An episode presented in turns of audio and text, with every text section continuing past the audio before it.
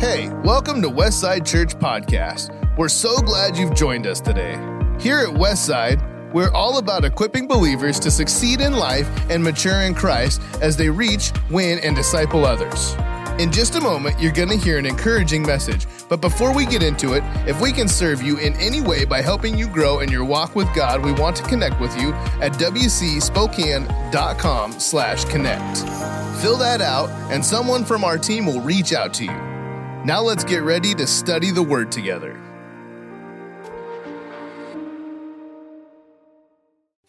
Well, good morning. How's everybody doing? Good. It's Sunday again, amen. Thank you, Jesus. I like having the guys down front. Y'all can come down front if you want. I think there's something about worshiping down front that's awesome. So if you want to come down front and worship with us, just do it. Just step on out. Well, I'm not comfortable doing that. We'll get over it. God is good to us. Thank you, Jesus. Well, there's a, a couple of things I want to address real quick just before we get rolling. Is um, if you're coming to Dad's memorial service, it's going to be on uh, Saturday the 12th at 2 p.m. at Spokane Christian Center. Um, and you can you can find more details if you want on our Facebook page. It's up.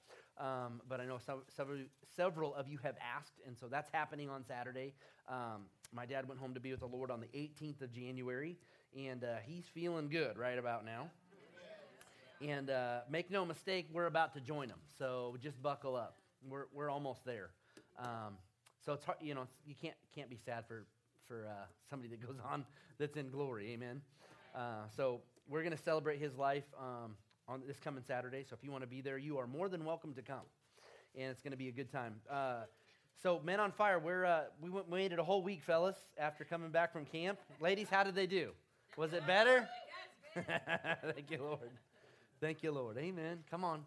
Uh, God's doing a new thing. He's doing an amazing thing in our church. Thank you, Lord, for that. I, I, have you ever gotten to a place where you're just satisfied and just being stuck? No. I use stuck on purpose, right? It, it had a connotation of, do you like being stuck? I don't. I like progressing. Amen like the same old every day. That's not, that's not what I'm looking for. Let's grow. Let's mature. Let's do some extra stuff. Let's find God in a better, clearer way. Amen? Thank you, Lord. So, uh, if you didn't notice, there's a baptismal tank set up.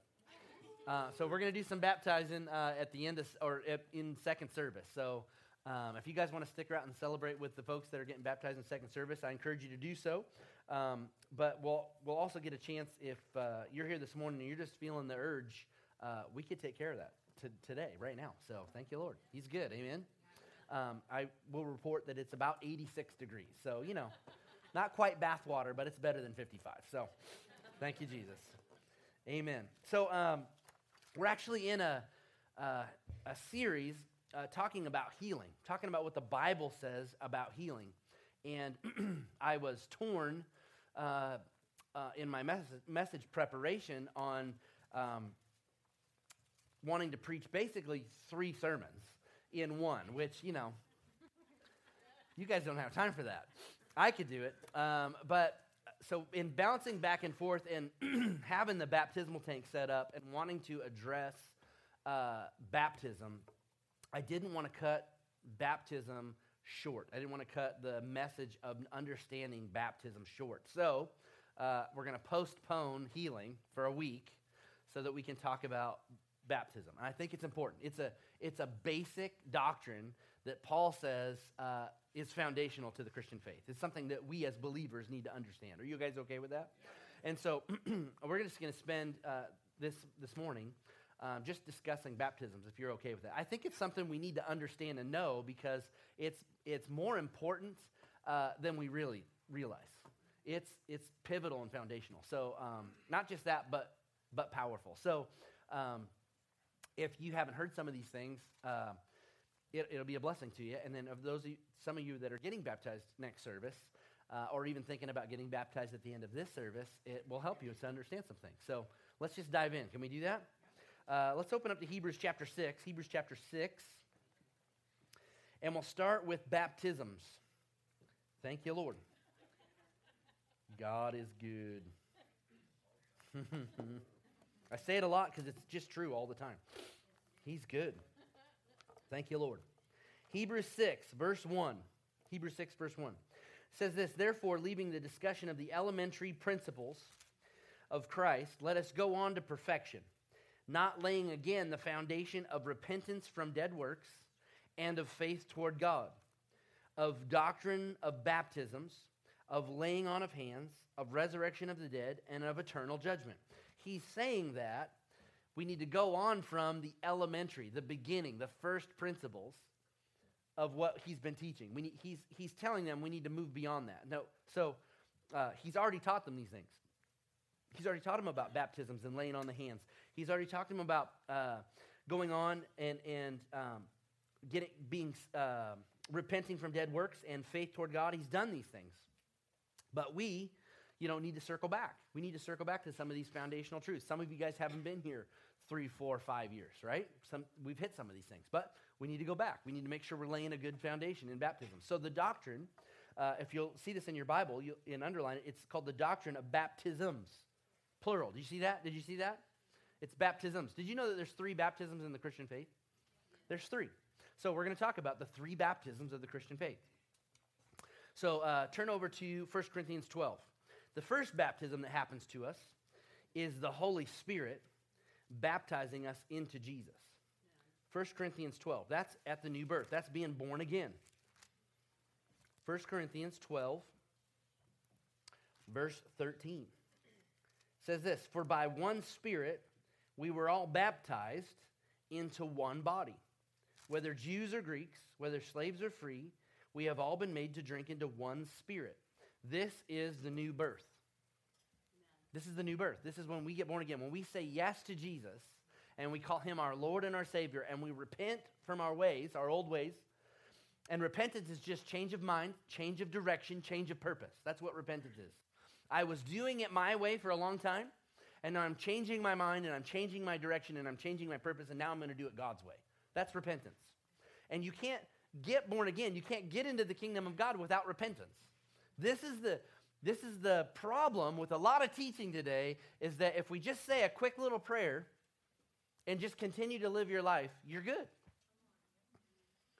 Do you know that there's no mention of the sinner's prayer in the Bible? That's a relatively new term. It's a relatively new term. Now, there's a prayer that we pray at the end of service when we invite Jesus into our life and we call him Savior and Lord. That's part of the confession of calling him Lord, right? But, but as far as this, just pray the sinner's prayer and you're good, it's not in here. These are, this is life changing. This is recognizing you need a Savior and you need to make a change. You need to repent from what you're doing and go a different direction and follow Him, right? And so it might begin with a prayer sincerely, but then this instruction that we do as believers to those around us is to help them to make these changes, to follow after God. And we don't earn salvation by making those changes. We we get salvation as a free gift because we decide to say yes to Him and then say, I'm going to make a change. And the Bible says we work out our salvation with fear and trembling. We're continuing to make changes and adjustments, not earning it. Come on, we can't earn it. But because we're saved, we make adjustments. Amen? And so the Holy Spirit baptizes us into Jesus. Dipped in the blood, washed and cleansed, white as snow. Isn't that awesome? His shed blood made us righteous before God. That's the first baptism that happens. But there's baptisms, plural. That means there's more than one, right?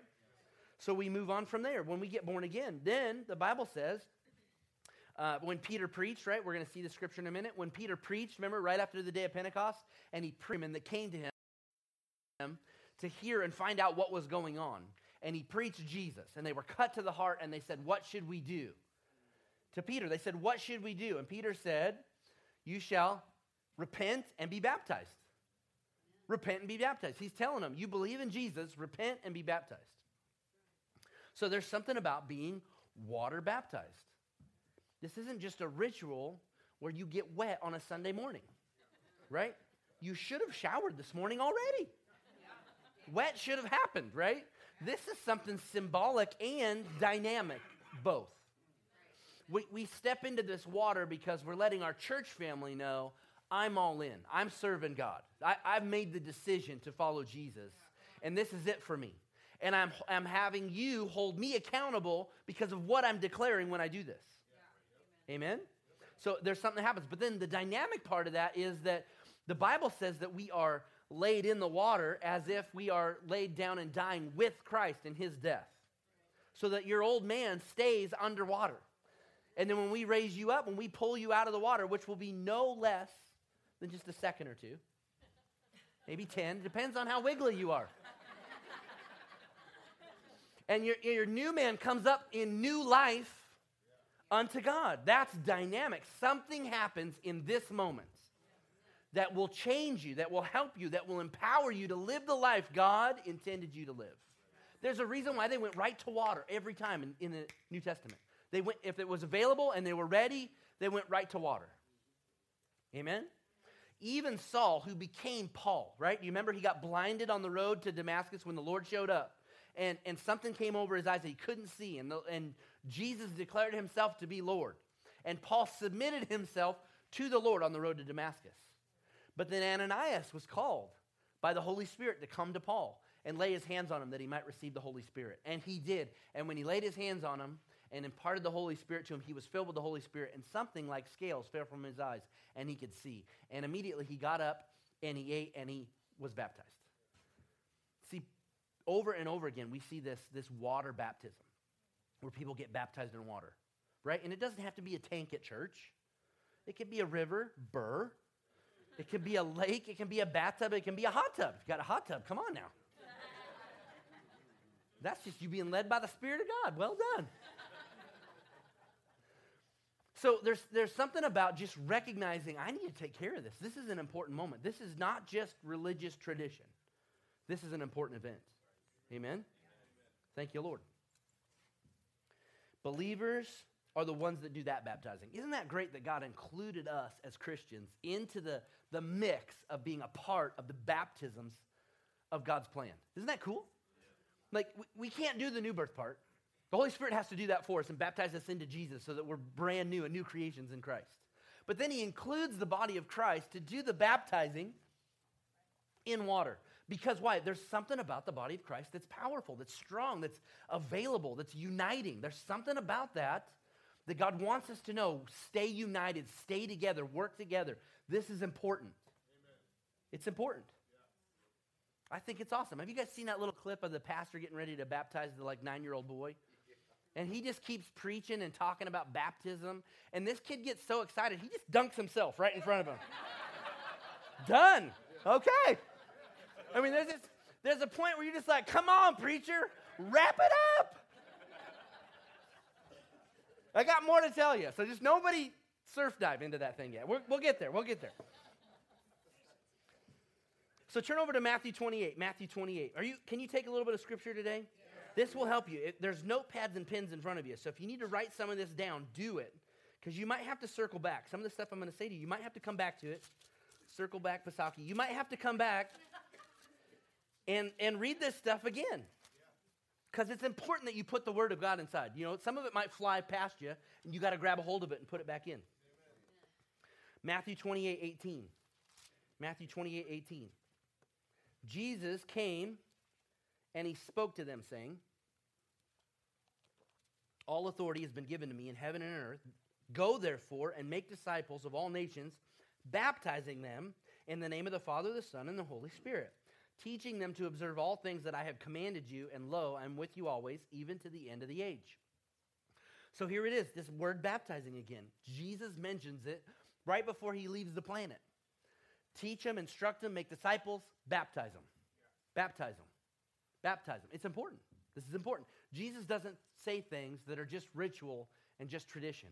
There's something mighty and powerful that happens when we submit ourselves to the water. It's awesome. Thank you, Lord. I remember when I was in Bible school, and I was a little bit, I was a little bit of a character. I didn't cause a lot of trouble, but you know, I had some fun. And I remember when I was when I was in my uh, third year, we're doing pastoral studies, they're actually walking us through what it looks like and how to be a pastor, the, the nitty gritty of doing stuff. And one of the classes we had, because this was a big church, um, was they had a, a very large baptismal. I mean, you could almost lap pool this baptismal, right? So, and because the church seats like, I'm gonna guess somewhere between three and 4,000, right? The, the baptismal was up and long, and there was a men's side entrance and a women's side entrance, and it was it was big. So we were learning how to baptize people so no one drowned. It's it's brilliant. Uh, you should teach pastors this. It's very smart. So we're in there, and they have this whole thing set up, but I can't just show up to the baptismal lesson normal. Not me. So I show up in a full wetsuit with my, with my snorkel gear and my flippers. And because, you know, we're in the water. And so we're baptizing, and yeah, I get a little bit of a chuckle at the, at the beginning. But then, because the baptism class ran long, it ran over into what they called uh, exaltation, which is when the whole student body comes to the main sanctuary to worship before uh, or for a little bit of a message. And we're on the baptismal, and I'm in front of Pastor Hagin down there with my sweat, my wetsuit, and my snorkel gear, and my, and I just remember he looked at me, okay. and then Tony, Tony was teaching us, so he was up there, and he actually uh, shared with the with the rest of the group that this is what we're doing. This is what third year pastors does, is we do some practical ministry. And what I didn't tell you that I also brought with me was a squirt gun. So while he's addressing the students, I was squirting him in the back with my squirt gun. So that's we get along really good. Tony and I get along really good, even still. I said, "Do you remember that?" He goes, "Yeah, I remember that." Just soaking his soaking his back. Well, but you know what? It, we, were, we were having fun. We were having a good time, and we were learning how to do this. So rest assured, I know how to do this. I am a trained professional. Everybody okay? Thank you, Lord. Mark 16, verse 15 and 16, he said to this, he said to them, Go into all the world and preach the gospel to every creature. And he who believes and is baptized will be saved. He who does not believe will be condemned. Now, people take this verse right here and say, see, if you're not, if you don't believe and are baptized, you're condemned. That is not the picture of what he's saying. He's saying baptism is important. And he's not saying if you don't have them both and you don't follow both that you're in trouble because there is such a thing as a foxhole conversion. It is not the best way to go see Jesus. It's much better to do it long before the foxhole. Amen? I remember even uh, uh, Dad Hagin when he was talking about how he God raised him off the sickbed when he was he was ill with a blood disease. He was dying at 16 years old, and he died like two or three different times while he was laying there in bed, bedfast. He couldn't go anywhere. He died. He came out of his body and started to descend into the depths of hell. God was showing him this is what it looks like when you don't know me. And he's like, I was raised in church. I was raised in a Baptist church. I was I thought I was doing good and he was not born again. He had not given his life to the Lord Jesus Christ. And the Lord showed him and pulled him back, saved him out of that, came back into his body, breathed again. And the Lord through uh, several things showed him in the word how he could be healed and how he could be born again. But after the third time of descending, he was like, I need to call on the name of the Lord because I don't want to go to that place. And he did. He called on the name of the Lord and he was born again. And then he, he came out of his body again, but instead of going down this time, he started to ascend. There was a peace and a light and a hope. And so there's something about calling on the name of the Lord, even if it's at your last moment, that's important. But I would say, let's do it early. Let's live for him before that moment so we know where we're going. So there's no fear and no trepidation, right? Let's, let's just follow him. Amen? And so when he when he was teaching on baptisms, he's like, I know for fact that you don't have to be baptized in water to go to heaven because I got saved on a deathbed and stepped out of my body again and I went up. So there God is gracious, he's merciful. He wants baptisms. He wants us to be baptized by the Holy Spirit into Jesus so that we're born again, we're in the kingdom. He wants us to make the commitment in water in front of our family to say, Yes, I'm serving Him and see a dynamic increase in power in our lives. Absolutely. But it is not a prerequisite. So don't get stuck on verbiage in scriptures because there's many other scriptures that piece together that say if you call on the name of the Lord, you shall be saved. But they, he's making an emphasis here baptism is important. Water baptism is important. Everybody okay with that? Acts chapter 2, verse 38, Peter said to them, this is right after he preached, Repent and let every one of you be baptized in the name of Jesus Christ for the remission of sins, and you shall receive the gift of the Holy Spirit. Colossians 2 11 and 13 says this In him you were also circumcised with the circumcision made without hands, by putting off the body of the sins of the flesh by the circumcision of Christ. You were buried with him in baptism, in which you were also raised with him through faith in the working of God, who raised him from the dead. So let me read this again so you get it. It's verse 12, Colossians 2, verse 12. You're buried with Christ in baptism. That's symbolic. That's you laying down the old man, saying, I'm, I'm rejecting the old way of doing things. I'm following Jesus. You're buried with him in baptism, in which you were also raised with him through faith in the working of God who raised him from the dead. This is the part that we rejoice in. That when we come up out of the water, we're raised with Christ. New life. Isn't that exciting? Come on, that means that the stuff that was pulling on you before does not have access to you anymore. It, it doesn't have the same pull anymore. Sin doesn't have the same pull on you anymore. So if you're thinking in your mind like I did when I was reading this too, is like, well, wait a minute. There's still a pull of sin on the flesh. There's still stuff, even after I've been baptized, that is still a temptation. That doesn't mean temptation goes away. It just means your ability to say no to that increases exponentially. That you're choosing and your decision making still play a role in saying no to the stuff you're not supposed to do. But that's the grace of God to come in to infuse us with strength and power to say no to the stuff that doesn't help us at all, that actually pulls us away from God, that, that causes uh, separation from Him. Isn't that, isn't that good of God to help us with that? He doesn't just say figure it out. He says, I'm going to empower you through this event right here of you being symbolically laying down your life and then coming up new. That's awesome. So, a, a, day like this, for those of you that are being baptized, can be absolutely a roadmap marker in your life to say, mm no more. I died that day and I was raised to new life. It no longer has the hold on me that it used to have because I'm in Christ. Amen? It's important. It's important. Turn over to Romans 6, Romans chapter 6. I told you we're going to see a bunch of scripture today. Doctrine of baptisms. This is important. Thank you, Lord.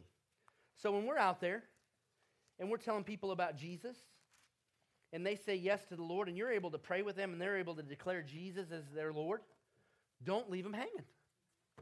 There's more. Amen? Come on, get some information from them. Find out who they are. Contact them, call them, say, hey, listen, there's, there's more to this. There's more increase and more help and more strength and more power to what we do in following Jesus. The next step is get baptized in water. See, this is weird to the world. The world doesn't understand this stuff. But for believers, this is the norm. This is our norm. Amen? Romans chapter 6. Are you there? Let's start in verse Let's start in verse 3. Or do you not know that as many as were baptized into Christ were baptized into his death? There it is again. Therefore, we were buried with him through baptism into death, that just as Christ was raised from the dead by the glory of the Father, even so we also should walk in newness of life. Wow. Wow. So when you're baptized, you can walk in newness of life. That's great. Thank you, Lord. This day is going to be different. It's going to help you. You're going to have more strength, more power, more ability to say no to the flesh than you ever have before. You will never have to stop saying no to your flesh. Did you know that? Who's my chocolate freaks in here? Come on. Okay, half of you are honest. Okay, all right, all right. I mean, sometimes I, you just got to say no to the tasty treat. You can't polish off that plate of brownies just because you want to. You will never have to stop saying no to your flesh, but you are empowered to do so by the grace of God. It's amazing. It's amazing. Amen. Why would you want to do it on your own anyway? Thank you, Lord. So keep reading. For if we have been united together in the likeness of his death, certainly we also shall be in the likeness of his resurrection. Knowing this, that our old man was crucified with him. Thank you, Lord. And that the body of sin that the body of sin might be done away with, that we should no longer be slaves of sin. For he who has died has been freed from sin. This is your hallmark verse when you're dealing with stuff you're tired of doing. Yeah. I love how my dad used to say this. He used to say when he got saved, he was raised Catholic. So when you're raised Catholic, some of y'all were raised, were raised Catholic. When you're raised Catholic, um, they encouraged you not to do bad stuff. But if you did, and frequently you did, you could come to confession on Saturday and be absolved of all that mess and then just start over again on Monday. Right. That was the that was the pattern. That was the cycle. It was it was considered okay as long as you told the truth on Saturday in the confessional. And when my dad got saved, he got born again, the life of God came on the inside of him, and he stopped wanting to do the stuff Monday through Friday that he was doing. It was like it wasn't fun anymore. It's like, why do I keep doing this? And, and he used to make, he made this statement. He said, I literally stopped doing stuff because I was tired of coming before God and asking for forgiveness. Amen. Lord, I don't know what number we're on. It's got to be in the thousands. but man, am I tired of, of asking forgiveness for this. And it's just not understanding being a new Christian and recognizing and leaning into the power and strength of God to say no to that. He's given you the ability. It is possible for us to make it an entire day. Look me right in the eyes. It is possible for us to make it an entire day without sinning. Are you okay with that? There's going to be a point in your life you could make it a whole week without sinning against God. There's like four sides, like, what? We got to stop giving ourselves permission to do wrong just because of the grace. He's trying to direct us and lead us away from sin, which separates us from God and hurts our relationship with Him, to walk in newness of life. You can, you can make it a whole day without making that mistake. You know what the one is. I don't have to call them out. You know what that is. You can make it. You can do it because of the power of God on the inside of you the strength of God on the inside. Look into Him, the author and finisher of our faith. I don't have to do that anymore. I'm not pulled by, pulled by that anymore. I'm a new creature. This is the beauty of baptisms, isn't it? It's so fun when we get a hold of this in our thinking and we renew our mind according to the Word of God and we step back and we say, why do I keep allowing myself to do that? I don't have to do that anymore. We're still going to have to deal with temptation. We're still going to have to make choices, you and I, for the rest of our life. Choice after choice after choice. What did they say in Indiana Jones? Choose wisely. Right? Thank you, Lord. Verse 7 For he who has died has been freed from sin. You are freed from sin. Because you have been you have been crucified with Christ. Raised up to new life. You're free from it. You're free from it. You need to say that to yourself when you're dealing with stuff. No, I'm free from that. Mm-mm, I don't have to do that. I'm free from that. There's no chains, there's no bondage in that. You heard the term generational curses, right? I've said that here before. I don't believe in generational curses over believers because we got a new daddy. We got a new daddy. There's no curse in him. Come on, the stuff we call generational curses are habits we learned from the people before us. That they passed down and we fell into, and then we just keep circling the. Come on now. So we've been freed from sin. If we'll begin to believe that, you'll begin to make better choices. You'll begin to say no to the stuff you used to say yes to, you used to just fall into. Slippery slopes, man. If you ever been on one like me, you end up in the water. So if you just stay away from the slippery slope, it'll help you a lot. There are slippery slopes in the kingdom you want to be around. You want to be around a church that's preaching Jesus and talking about the Holy Spirit and the gifts of the Spirit. That's a slippery slope. We want you to slip on that slope and come on in because the water's good. But there's others you just avoid. Yeah, I don't think I want to be over there. That's not as fun as it used to be. Hmm. Now, if we died with Christ, verse 8, we believe that we shall also live with him. Amen. Knowing that Christ, having been raised from the dead, dies no more, death no longer has dominion over him.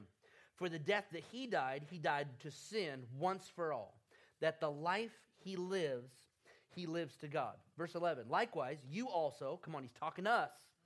Reckon. You know what I mean? Reckon. You reckon we ought to go over there? Reckon. It's in here. It's, it's hick. I don't know how it got in there, but it's in there reckon yourselves to be dead indeed to sin. That means you've got to account yourself.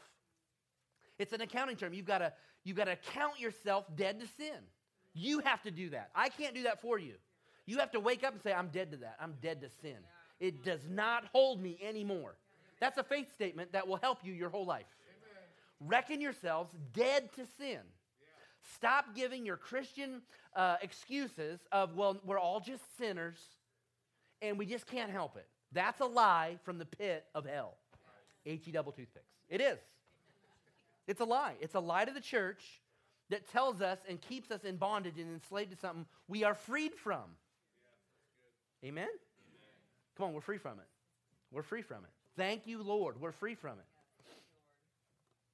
Reckon yourselves to be dead to sin, but alive to God in Christ Jesus our Lord. Therefore, do not let sin reign in your mortal body, that you should obey it in its lusts. This is instructions to us about sin. Don't let it reign in your body. Don't let it rule. Don't let it dictate. Don't let it tell you what to do. You are not subject to it anymore. Don't let sin reign in your mortal body, that you should obey it in its lust. Come on, we all got flesh. We are all dealing with this.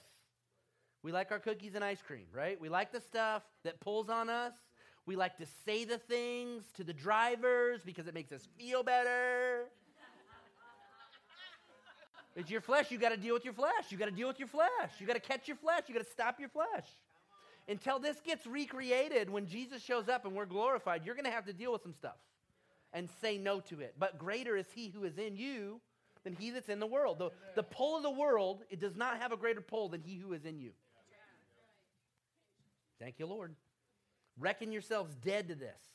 Do not let sin reign in your body that you should obey it in its lusts. Do not and do not present your members as instruments of unrighteousness to sin, but present yourselves to God as being alive from the dead. This is verse 13. And your members as instruments of righteousness to God. These are instructions for us to do. This is for us. This is what baptism strengthens us and empowers us to do. So last week or the week before, I even said this. I said, when it comes to water baptism, uh, many of us have, were baptized when we were younger. Not all of us, but some of us, you know, when you're, when you're a kid. I was baptized twice. Once when I was nine, once when I was 14. And I remember. But there's something about uh, being prompted by the Spirit of God that when maybe you got baptized out of compulsion or because your friends were doing it or because it was the thing to do at the moment, there's something about understanding this moment where it's, it's a powerful expression of who God is to you in laying down your life and just saying, okay, Lord, I'm all yours. And understanding that clearly. I understood that when I was 14. You may not have been in a position where you did. Maybe you were just in line and you thought you were getting nachos at youth camp, and it was the, oh, oh, oh, oh, we're going in the water. Okay, maybe that was you. I don't know. But there's something about doing this on purpose that empowers us under this instructions right here to say no to the flesh. For sin, verse 14, shall not have dominion over you, for you are not under the law, but under grace. Now, we don't make this a sacrament. We don't worship this. We don't idolize this. We just understand what it means when we do it by faith. Because it's not about the 86 degree water. Thank you, Jesus. It's not about that. It's about the symbology and the dynamic power that happens when we submit ourselves to God. Yeah. And the doctrine of baptisms, plural, this is the middle one, where we as believers baptize each other. And we hold each other accountable. Because God wants us to do that. Are you okay with that? So then, dive with me into the last baptism. Acts chapter 1. Acts chapter 1. Thank you, Lord. Where does the time go? You, can you take a little bit more? Acts chapter 1, verse 4. We're baptized by the Holy Spirit into Jesus. That's when we're born again. We're baptized by each other, by believers, disciples of the Lord Jesus Christ, into water, where there's a power, powerful thing that happens. We're di- dead to Christ and alive to God. It's awesome. And then we're also baptized by Jesus into the Holy Spirit. That's the third baptism. We're baptized by Jesus into the Holy Spirit. Jesus said, If I go, I'm going to send the Comforter. Amen? And he did. He sent the Holy Spirit, didn't he? Acts chapter 1, verse 4. Or, sorry, yeah, but 1 verse 4. And being assembled together with them, he commanded them, this is Jesus, not to depart from Jer- Jerusalem, but to wait for the promise of the Father, which he said, you have heard from me. For John truly baptized with water, but you shall be baptized with the Holy Spirit not many days from now. This is the, this is the third of the baptisms, the baptism in the Holy Spirit. This is an important part of the Christian walk. This is important. Everybody say it's important. It's important. Come on, this is something that has been left off the rolls in churches for far too long. we got to follow all the Word of God. We got to com- complete all the steps, not to get into heaven, not to earn favor, but because He laid them out for us so that we could be full of power and do what we're called to do. Thank you, Lord, for that. Amen. And he told his disciples after he'd been with them for three and a half years and instructed them, they had seen him uh, alive after being dead. And, and he's breaking bread with them, and they're excited that Jesus is alive. And after all of this, he's saying, I've got to go so I can send the helper. I got to send the Holy Spirit. Mark 16, verse 15. Read this again. And he said to them, Go into all the world, preach the gospel to every creature, and he who is and he who believes and is baptized will be saved, and he who does not believe will be condemned. These signs will follow those who believe. In my name they will cast out demons. Don't let that freak you out. We're supposed to help people who are dealing with the demonic. We talked about this a little bit last week. We're supposed to help them. That's our job. We have authority. Amen. In my name, Jesus said, we are going to cast out demons. We're going to help people, just like he did. And they will speak with new tongues. And they will take up serpents, and if they drink anything deadly, it will by no means hurt them. They will lay hands on the sick, and they will recover. Now, don't let any of this stuff freak you out. People avoid this stuff in Scripture because they don't like the what's this speaking with new tongues? Why are we taking up snakes? I don't get that. Why are we drinking deadly stuff? What is happening? in the complete Jewish translation of the snake part, it says, not be injured if they handle snakes or happen to drink poison. Right? I would, I'm not intentionally drinking poison, but if you happen to accidentally, it will by no means hurt you. Why? Because we're followers of Jesus. Paul accidentally picked up a snake when they were making a fire. Remember after the shipwreck and he was making a fire and the snake came out and bit him? I don't know how you accidentally pick up a snake. That has never happened to me. I don't intend for that to ever happen. But somehow it must have been pitch black, and I mean pitch black, for this to happen. He picked up a snake in this bundle of sticks, and when he dropped it in, it came out of the fire and latched onto his arm. And what did he do? Ah! No, he just he just shook it off in the fire.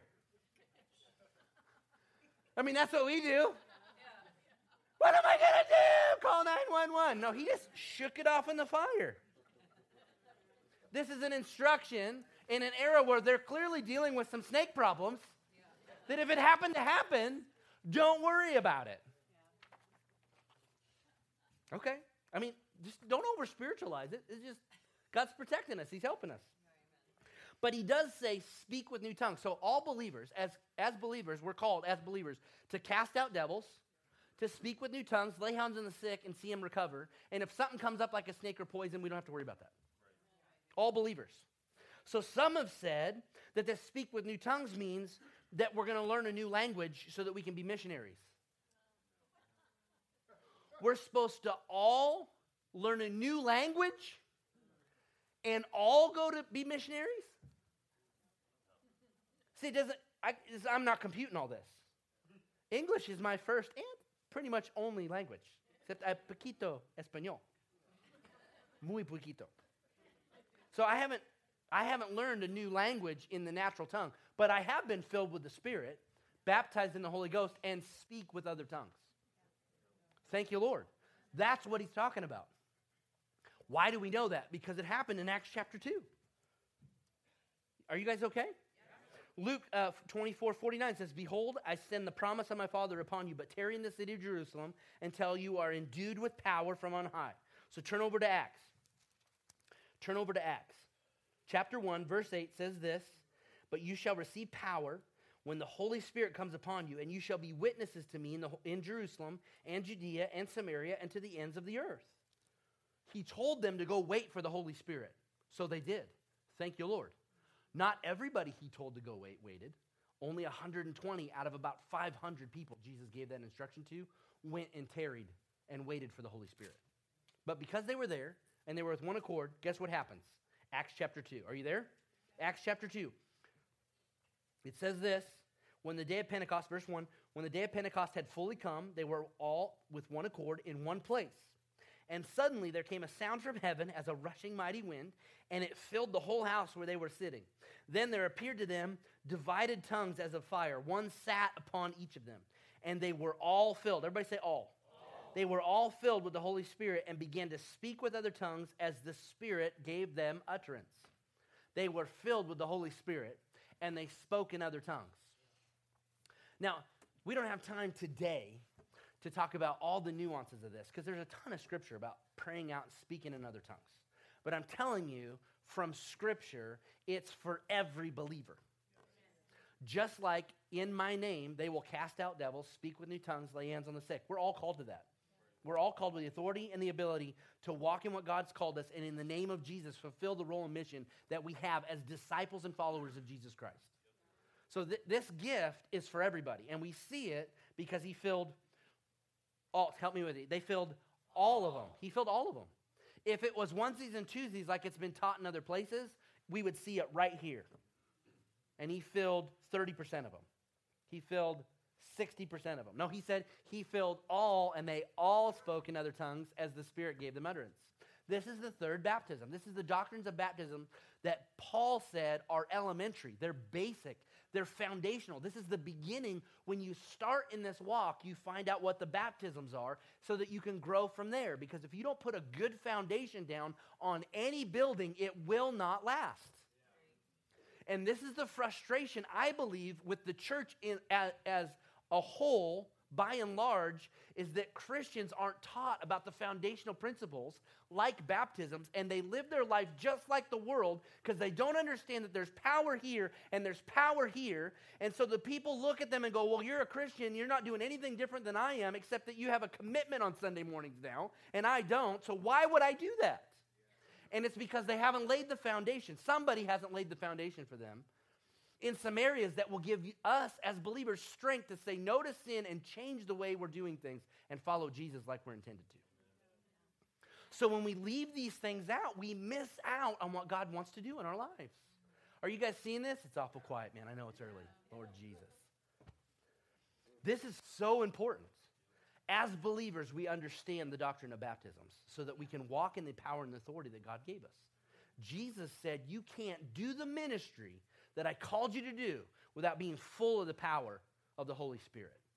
And every time we see them lay hands on or preach about the Spirit of God, they are all filled with the Holy Spirit and they speak in other tongues. So if this is new to you and this freaks you out, just don't let it freak you out. The enemy wants you to hear a message like this and bolt. Where's the closest exit? Honey, get your purse. We're about to bolt. The enemy wants you to not understand this. So you, you continue to walk in the way you're walking. God wants you to come up a level. He wants you to find everything He has for you and want it all the way. It's the power of God unto salvation. Thank you, Lord. So, Acts 10. I got, got a little bit more. We'll wrap it up. Thank you, Jesus. Acts chapter 10, verse 44. This is Cornelius. the background of this story is that Cornelius is a godly man and he's praying. And Peter, obviously, is one of the disciples and he's praying. And somewhere in the same time frame, when they're in different cities, God gives Peter a vision and also sends or tells Cornelius, um, before, uh, just before Peter's vision, tells Cornelius, send men to go get Peter. And, and Peter's having this vision of how he's supposed to include the Gentiles into this beautiful tapestry of salvation that we call, you know, following Jesus. And right now, he's just preaching to Jewish guys, men and women. He's leading people to Jesus in the Jewish state. But God is showing him, no, this is for everybody. So while that's happening, Cornelius sends a couple guys. They come to Peter. Peter knows by the Spirit of God they're coming, and he goes with them. And he comes to Cornelius' house, who is a Gentile, but he loves God. Peter's not even, as a Jew, is not even supposed to be in the house, but God told him to go. And he went and he starts to preach the gospel to Cornelius and all his house because Cornelius loves God and he wants to know Jesus. And so he's preaching to him and he's telling him about Jesus. And in verse Peter, while he was still speaking these words, the Holy Spirit fell on those who heard it. And those of the circumcision, those who were Jews with, with, with Peter, who believed, were astonished. As many as came with Peter, all of them, because the gift of the Holy Spirit had been poured out on the Gentiles also, for they heard them what? Speak with tongues and magnify God. About Jesus. And while he's preaching, they are saying yes to Jesus as, as Lord. They're saying, I agree with that. In their heart and their spirit, maybe even under their breath, they're saying, I believe that. I agree with that. They're born again, and then the Holy Spirit falls on them, and they are so saturated and full of the Holy Spirit, they speak with other tongues. And the mighty faith and power disciples are like, can this be? They're not like us. Something happens when we connect with God, with the Holy Spirit, when we're open. He will flood in and fill us full. Thank you, Lord. And so this is this was God telling Peter, Jesus telling Peter, the Gentiles are included in this also. And when you're full of the Spirit, this was their sign. They knew this. They knew they got filled with the Holy Spirit because they heard them speak in tongues and glorify God. Are you guys okay with that? This is Bible. And it was all of them. It wasn't just Cornelius and his wife or his kid heard them. They heard them. It says it fell on all of them. And they heard them speak with tongues and glorify God. Thank you, Lord. Okay, now go to Acts 19 real quick, real quick, real quick. These are doctrines of baptism. These are basics. These are basics. We're supposed to understand. Important. Acts 19, verse 1. And it happened while Apollos was at Corinth that Paul, having passed through the upper regions, came to Ephesus, and finding some disciples, he said to them, Did you receive the Holy Spirit when you believed? Isn't it interesting? As soon as Paul found people he didn't know, but he found out they were disciples of the Lord Jesus Christ, the first question he asked is, Have you received the Holy Spirit since you believed? Why? Paul knows how important this is. This is a new region, it's a new area. He hasn't been up there before. He hasn't taught this basics before. So, one of the first things he's asking to get a, a pulse of what's going on where he just showed up is Did you receive the Holy Spirit since you believed? Isn't that amazing? There's something about tying this all together with believers that we need to connect the dots and know this is important to the body of Christ. And they said to him, We have not so much as heard whether there is a Holy Spirit. So they found, about, found out about Jesus, but they have not been talk, taught about the Holy Spirit yet. And Paul said to them, Into what were you baptized then? And they said, Into John's baptism. So they understood water baptism, but only from John the Baptist side. Only on the repentance side, not on the dynamic change, power, increase, and flow of being dead with Christ and raised again to new life. They, they hadn't been baptized in that way. So then Paul said, John indeed baptized with the baptism of repentance, saying to the people that they should believe on him who would come after him, that is, on Christ Jesus. And when they heard this, they were baptized in the name of the Lord Jesus. So when we baptize today, we're going to baptize, like Jesus said, in the name of the Father, the Son, and the Holy Spirit. That's how we baptize. Amen? And once that baptism happened, Paul laid hands on them, and the Holy Spirit came upon them, and they spoke with other they spoke with tongues and prophesied. And the men were about 12 in all. Thank you, Lord. So we see it again. There, there, this time they did it in an order where it was salvation, water, Holy Spirit. In Cornelius, he was salvation, filled with the Holy Spirit, then baptized in water because there, there was no time in between the salvation and the. Isn't that amazing? So the order isn't necessarily mission critical. The baptisms and having them all a part of our life is, is mission critical. It is important. And we see here, there's 12 of them. He laid hands on them, and they spoke with other tongues. And the men there were, were about 12 in all. It was all of them. Was 12 of them, all of them. If it's, if it's just for a few, like has been taught, then we're going to see it right here. Not four of them got it, the other six wasn't their gift. Right? But that's not how it went. This, this baptism in the Holy Spirit and praying or speaking in other tongues is for every single believer. Now, there's uses of that in the gifts that are in Corinthians, which we can't go into right now. There's uses of how that works, but that's in ministry settings, it's in church settings, and when we're ministering to each other. But your own personal relationship with Jesus and being baptized in the Holy Spirit is followed by being full of the Holy Ghost, praying and speaking in other tongues as the Spirit gives you utterance. Jude says that he says we're to build ourselves up on our most holy faith, praying in the Holy Spirit. There's an edification that happens. Paul talks about this in Corinthians. We don't have time to go there. But Paul talks about this. There's a, there is an edification that happens when we pray in the Spirit in our inner man. It's to strengthen and build us up so that we can do and be all that we're called to be. Everybody okay with that?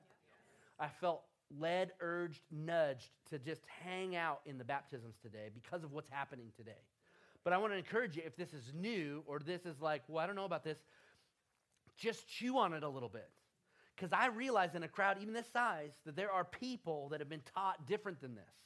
And it may go cross grain with what you were taught, but we have to go to the scripture if we're going to be led by the Spirit of God. We've got to see it for ourselves and not just have somebody else's idea.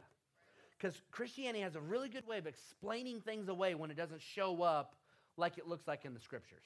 We're like, well, it's because of this and that. And, well, hold on, hold on, hold on. What does the Bible say? What does the Bible say? Amen. I don't know about you, but I want all of what God has for me right here and right now. Come on, we're going to enjoy glory together. It's going to be awesome time. But right here and right now, we have a job to do, and He's made provision available for us to walk in the fullness of everything that God's given us. It starts with making Jesus our Lord, getting baptized in water, getting baptized in the Holy Spirit. It's a big deal. It's important. Amen. So many of you uh, have been in this church for a little bit of time and you have received the baptism of the Holy Spirit just being here, just hanging around people that will actually talk about it, preach about it, uh, encourage you in it. That's how it works. If you want this, it is available to you. Amen? So here's what we're going to do. Just got a couple minutes left. Here's what we're going to do. I want to pray. I want to I want to make available anybody that's here that has not made Jesus Lord of your life because that's baptism one, number 1. That has to happen first. I want to make that available to anybody that wants to be uh, and make Jesus their Lord of their life. But then I'm also at the end going to make it available. The altar up front. You can come down after we dismiss if you want to be filled with the Holy Spirit and and speak and pray in other tongues. This is this is available to you. This is this is Bible. If that's something you want, you want to be filled with the Holy Spirit, you can have it this morning. It's simple. He didn't make it hard. He made it easy. Thank you, Jesus. So that's going to be available after that. So in in in uh, just addressing y'all about making Jesus the Lord of your life, right? This is important. This is one of the best decisions you can ever make if you haven't made this decision is to say yes to Jesus. He died for our sins and he was raised from the dead so that we can live a life with him. Because otherwise, you and I have to pay for our own sin. There is a judgment coming on us all. Judgment for believers is a good judgment. It's when our rewards are handed out. It's when, when our works are tested with fire and the things that are refined by that fire come out, we get a reward for that. It's not a painful uh, reward ceremony. Some of the things we thought we were doing for God gets burned up, uh, but the reward at the end is worth it. The judgment seat of Christ is for us to receive reward. Now, if you're not saved, if you haven't said yes to Jesus and his lordship, you will stand before the judge and you'll give an account for everything you did in your in the body. You will give an account for your sin, and you'll have to pay the price for that for eternity separated from God. Jesus made the way that we didn't you don't have to do that. You can choose him. It's better. It's a better plan, it's a better path, it's a better outcome all the way around. But as believers, as Christians, as human beings, we have to choose that for ourselves. We have to say yes to Him. Thank you for joining us today. If you made a decision to follow Jesus, we want to chat with you and help you in your walk with God. We invite you to connect with us at wcspokane.com slash connect, and someone from our team will be in touch with you. You can also hit the subscribe button so you don't miss any new content in the future. Thanks again for joining us, and remember, Jesus is coming soon.